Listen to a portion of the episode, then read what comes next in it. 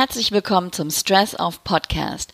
Mein Name ist Silke Stenger und ich bin dein Coach für Stressmanagement und Mentaltraining. Als Führungskraft, Unternehmerin und internationale Aufsichtsrätin kenne ich Stress und kontinuierliche Belastung und welchen Effekt diese auf Körper und Seele haben, nur zu gut. So ist es mir ein Herzensanliegen, Menschen darin zu unterstützen, ihren Umgang mit Stress zu verbessern. Denn wir können Stress nicht abschaffen, aber wir können lernen, damit umzugehen und ein glückliches, entspanntes Leben zu führen. In meinen Podcast und Coachings fließen aber nicht nur meine Erfahrungen im Wirtschaftsleben ein, sondern auch insbesondere meine Expertise als systemischer Business Coach und meine Kenntnisse aus meinem Kommunikations- und Betriebspsychologiestudium. Und jetzt wünsche ich dir viel Spaß bei der neuen Folge von Stress Off. In der heutigen Folge schauen wir uns an, warum es uns so gut tut, freundlich zu sein und warum wir es uns aber nur selten zugestehen. Wir entdecken, was Freundlichkeit in uns bewirkt und wie nett zu sein unseren Stress reduziert und uns glücklicher macht und wie wir das mit kleinen täglichen Handlungen in unser Leben integrieren. Du stehst in der Schlange an der Kasse seit einer gefühlten Ewigkeit und du bist hochgradig genervt. Doch dann lächelt dich die Kassiererin an und du spürst, wie sich ein Lächeln auch in deinem Gesicht ausbreitet. Plötzlich fühlst du dich ganz anders. Die Welt um dich herum ist heller, ist bunter. Du wechselst einige freundliche Worte mit der Kassiererin und gehst beschwingt aus dem Laden. Du fühlst dich wahrgenommen und bist sofort viel besser drauf.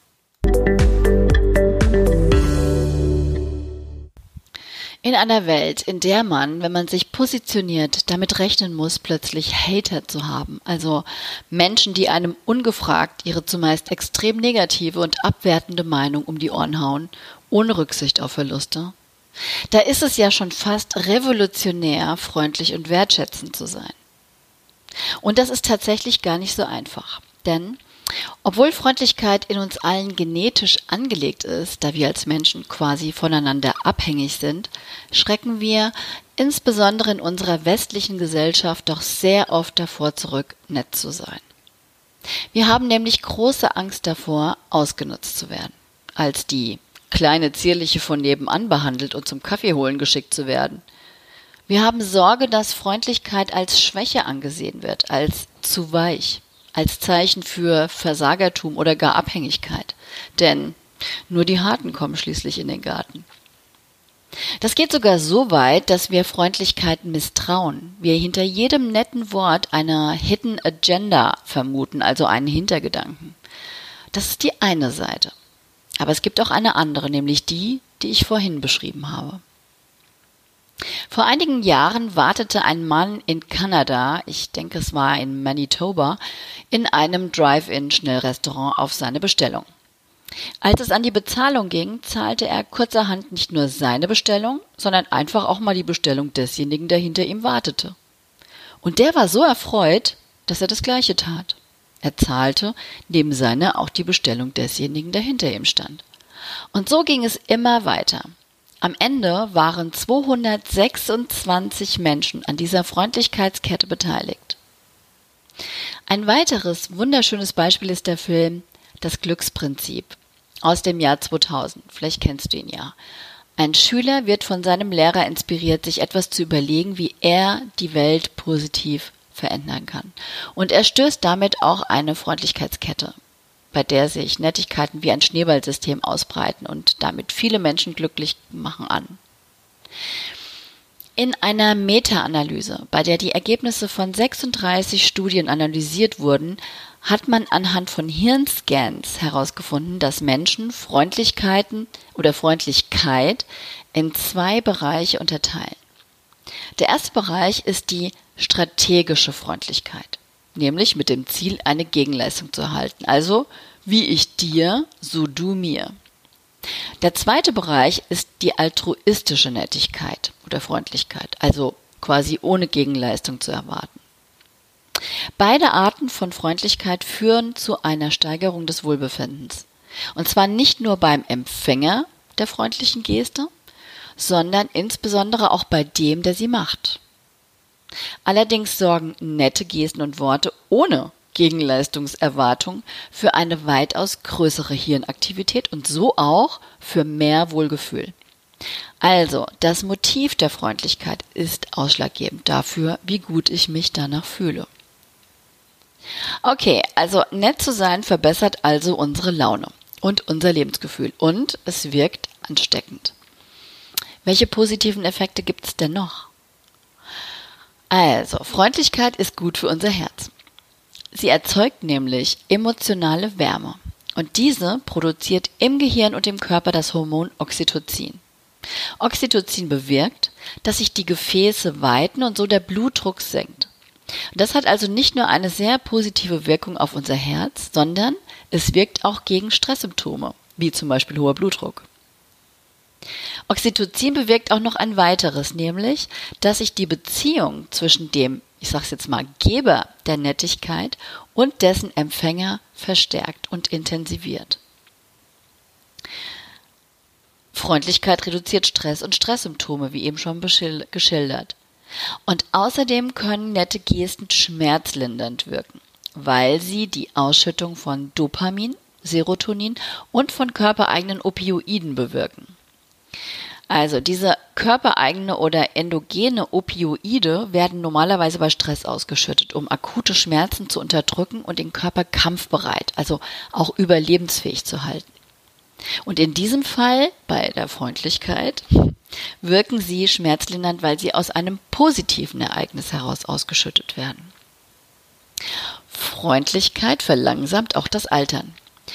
Das Altern hat ja bekanntlich viele unterschiedliche Ursachen und darunter auch biochemische. Und dabei spielen Entzündungen und freie Radikale eine große Rolle. Und Studien haben gezeigt, dass gerade das Hormon Oxytocin die Anzahl freier Radikaler und das Auftreten von Entzündungen reduzieren kann, was sich dann zusätzlich auch noch positiv auf das Herz auswirkt. Außerdem wird das Immunsystem gestärkt. Studien haben gezeigt, dass Patienten von freundlichen Ärzten viel schneller genesen als Patienten von gleichgültigen oder unfreundlichen Ärzten. Wer hätte das gedacht? Und im Gegensatz zu unserer Angst, als schwach bewertet zu werden, haben Experimente gezeigt, dass insbesondere die nettesten, altruistischsten Probanden den höchsten Status erreichten, den größten Respekt genossen und dabei, und das ist meines Erachtens ein sehr wichtiger Punkt, das höchste Selbstwertgefühl hatten. Und dieses Selbstwertgefühl ist meiner Meinung nach ganz entscheidend, wenn es darum geht, sich zu trauen, Freundlichkeit zu leben. Denn obwohl es sehr viele Vorteile gibt, freundlich und nett zu sein, und obwohl Freundlichkeit genetisch quasi in uns angelegt ist, werden viele Menschen dennoch davor zurückschrecken. Und viele werden sagen, ah ja klar, es mag ja sein, aber wenn ich zu freundlich bin, dann werde ich in meinem Job nicht für voll genommen. Deshalb muss ich manchmal auch herrisch, ungehalten und unfreundlich sein, um akzeptiert zu werden und mich durchzusetzen. Diese Erfahrung habe ich in meinem Berufsleben auch als Aufsichtsrätin nicht gemacht und mache sie auch weiterhin nicht. Ich lebe meine Frohnatur und sehe es überhaupt nicht ein, mich mutwillig in schlechte Laune zu versetzen, um vermeintlich besser akzeptiert zu werden. Denn sind wir mal ehrlich, wie andere uns bewerten, können wir nicht beeinflussen. Egal was wir tun, es wird immer Menschen geben, die das gut finden und Menschen, die das kritisieren. Und was heute als gut bewertet wird, kann morgen schon als negativ bewertet werden. Das sehen wir jeden Tag in den Nachrichten und in den sozialen Medien. Es kommt also schlicht und einfach auf deine Haltung an, auf die Art und Weise, wie selbstverständlich und selbstbewusst du mit deiner Persönlichkeit umgehst. Denn wie bei allem gibt es auch bei der Freundlichkeit eine gesunde Polarität. Zur Freundlichkeit gehört auch Bestimmtheit und zur Hilfsbereitschaft die Fähigkeit, Grenzen zu setzen. Auch ein Nein kann überaus freundlich und wertschätzend rüberkommen. Die positive Psychologie hat dazu eine Übung entwickelt, die sogenannte Random Acts of Kindness, also die zufällige Nettigkeit. Und dazu möchte ich dich gerne zu einem Versuch einladen. Wie wäre es, wenn du in dieser Woche mit offenen Augen durch deine Welt gehst? Nimm deine Begegnungen bewusst wahr und sähe kleine Nettigkeiten in deinen Alltag. Achte aber bitte darauf, dass du das tust, ohne eine Gegenleistung zu erwarten und ohne es vorab zu planen.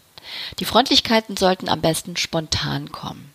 Sonst gerätst du mental wieder in Stress, weil du unbedingt nett sein möchtest. Und dann schreibe auf, wie du dich fühlst und wie sich deine Laune und dein Befinden verändert hat oder wie sie sich verändern. Und wie könnte das aussehen? Zum Beispiel mache ehrliche Komplimente, also wirklich ehrliche.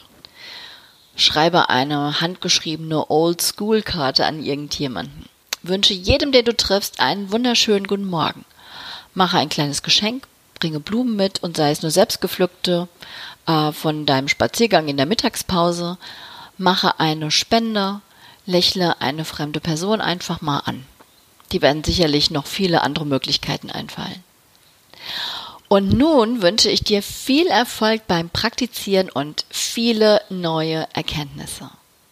Und wenn du jetzt Lust bekommen hast und mehr über Stress und einen gesunden Umgang mit Stress erfahren möchtest, freue ich mich, wenn du meinen Podcast abonnierst oder ihn mit Freunden und Bekannten teilst oder meine Website www.business-in-balance.net besuchst. Leider können aufgrund der derzeitigen Coronavirus-Situation immer noch keine Offline-Stressmanagement-Seminare stattfinden. Aber Mitte Mai wird mein Stress-Off-Online-Kurs an den Start gehen, bei dem ich dich über einige Wochen darin begleite, Tools und Werkzeuge des Stressmanagements effektiv in deinen Alltag zu integrieren und umzusetzen. Dabei kannst du selbst bestimmen, in welchem Rhythmus und zu welcher Zeit, an welchem Ort auch immer du an deiner Stresskompetenz arbeiten möchtest. Und wenn du Interesse an diesem Kurs hast und mehr Informationen haben möchtest, folge dem Link, den ich in den Show Notes ähm, dann nochmal einfüge oder schreibe mir eine kurze, formlose E-Mail und ich informiere dich, wann es losgeht. Meine E-Mail-Adresse findest du auch in den Show Notes. Und bis dahin, don't forget to relax. Deine Silke.